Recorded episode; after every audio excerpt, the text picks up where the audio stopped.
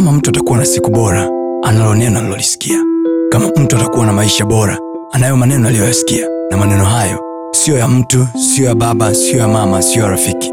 Bali ni maneno yatokayo kwa mungu mwenyewe ambaye akisema kila alichokisema ana uwezo wa kutimiza waefeso 611 anasema vaeni silaha zote za mungu mpate kuweza kuzipinga ile za shetani. Unaweza ukawa umesoma mpaka phd but kuna hila za shetani ina resist upate kazi. Unaweza ukawa ni mtoto wa kike mzuri lakini huolewi. Kinachofanyika ni hila za shetani. Unaweza ukawa ni kijana mzuri wa kiume una akili una hela una kila kitu lakini huoi hila za shetani. Unaweza ukawa unajitahidi kula vizuri balance diet lakini magonjwa na kuandama hila za shetani. Kuna magonjwa yako kwenye maisha ya watu ambayo ni hila za shetani. Yes. kuna ajenda zinazalishwa makazini ili kuharibu kazi za watu. Watu wanatakiwa wapate vyeo hawapati. Sio kwamba hawana criteria and credentials zinazotakiwa ila ni hila za shetani. Ananyanyua tu hila. Ananyanyua tu hila kwenye kazi yako. Things happen zina wesen kwa sababu biblia inasema wazi shetani hana urafiki na mtu. Ni mungu tu ndo biblia imeandika kwa maana jinsi hii mungu aliupenda ulimwengu hata akamtoa mwanawake wa pekee ili kila amwaminie asipotee. Asipotezwe na nini? Na hila. Yes. hila za shetani. Kwa hiyo ziko hila zinafanya kazi kila siku. Hila ya shetani inaweza ikatumbukizwa ndani ya rafiki. Hila ya shetani inaweza ikatumbukizwa ndani ya mke ndani ya mume. Hila ya shetani inaweza ikatumbukizwa ndani ya mama ndani ya baba. Hila ya shetani inaweza ikatumbukizwa ndani ya daktari anayekutibu hospitali. Je nyinyi hamjasikia? Mtu anatakiwa afanyia operation ya kichwa anafanyia operation ya mguu. Ni nini hila za shetani ni nani ajuae kwamba ni nani saa ngapi atakuwa na hiyo hila ya shetani ili kuyatak maisha yako. Nani ajuae ni saa ngapi hila ya shetani itamanifest kwenye maisha yako? Unaweza ukawekeza vizuri kila unachowekeza. Unaweza ukafanya plani zote vizuri. Unaweza ukawa na kila kitu kwa namna ya mwili.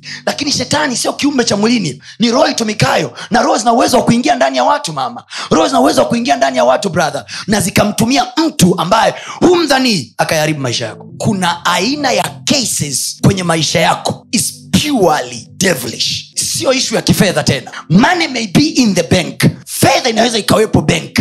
But what is happening in your life sio ishu ya fedha. Kwa sababu watu wanazo hela wameenda uingereza kutibiwa wameenda china kutibiwa wameenda india kutibiwa. But things are not changing. Why?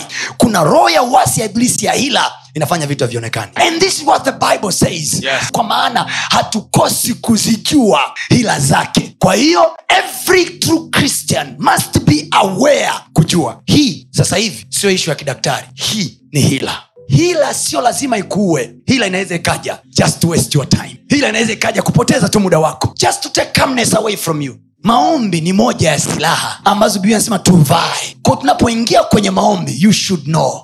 Tunaziataki hizi hila na kushughulika nazo. Biblia anasema tutwae ngao ya imani. Imani ni moja ya silaha. Imani ni kuwa na hakika na mambo yanayotarajiwa. Unapoweka matarajio ya kwamba nitakuwa mzima vitu vitaenda sawa. Ninalo tumaini tumaini ni moja ya silaha. Neno la mungu ni moja ya silaha uwe nayo moyoni tayari. Amen. wokovu ni moja ya silaha. Biblia vaeni chepeo ya okovu wale wenzangu na mimi ambao wajaokoka ni vizuri wakajua ya kwamba tunapowambia okoke sio kwamba ni dini mpya. Tunapowambia okoke sio kwamba tunawashawishi mje kanisani mjaze kanisa. No tunapokwambia habari ya kuokoka kwa sababu uokovu ni moja ya silaha. Kuna vitu kwenye maisha yako havitabadilika kamwe if you will not be born again. Kuna vitu kwenye maisha yako havitabadilika kamwe kama hautaamua kusarenda maisha yako. Kwa sababu vinahama level. They are no longer educational. Those ones are spiritual. Hivyo vitu vinakuwa sio tena vya kutumia akili na elimu. Hivyo vitu ndugu yangu ni vya kiroho. Anasema tuvae dirii ya haki. Kwa hiyo haki ni silaha. Na haki anayoizungumzia hapa sio haki ya mahakamani. Haki anayoizungumzia hapa ni ile haki tuipatayo kwa kristo yesu. Biblia tumehesabiwa haki bure kwa njia ya imani. So uwezo wa kuishi guilty free bila kuwa na hukumu moyoni is a weapon. One of the reason tunawaambia watu wasiishi maisha ya uovu ni kwa sababu au hata mtu akikosea mapema unatubu na kuhakikisha moyo wako hauna guilt ili usimame ukiwa mwenye haki. Kwa sababu haki yako ikipotea kuna hila itakuataka kuna hila itakugonga. Mpaka anasema mpate kuweza kuzipinga. Maana yake zipo na zinarushwa kwako kila siku. Biblia anasema kazi yetu ni kuzipinga. You stop them. You stop them.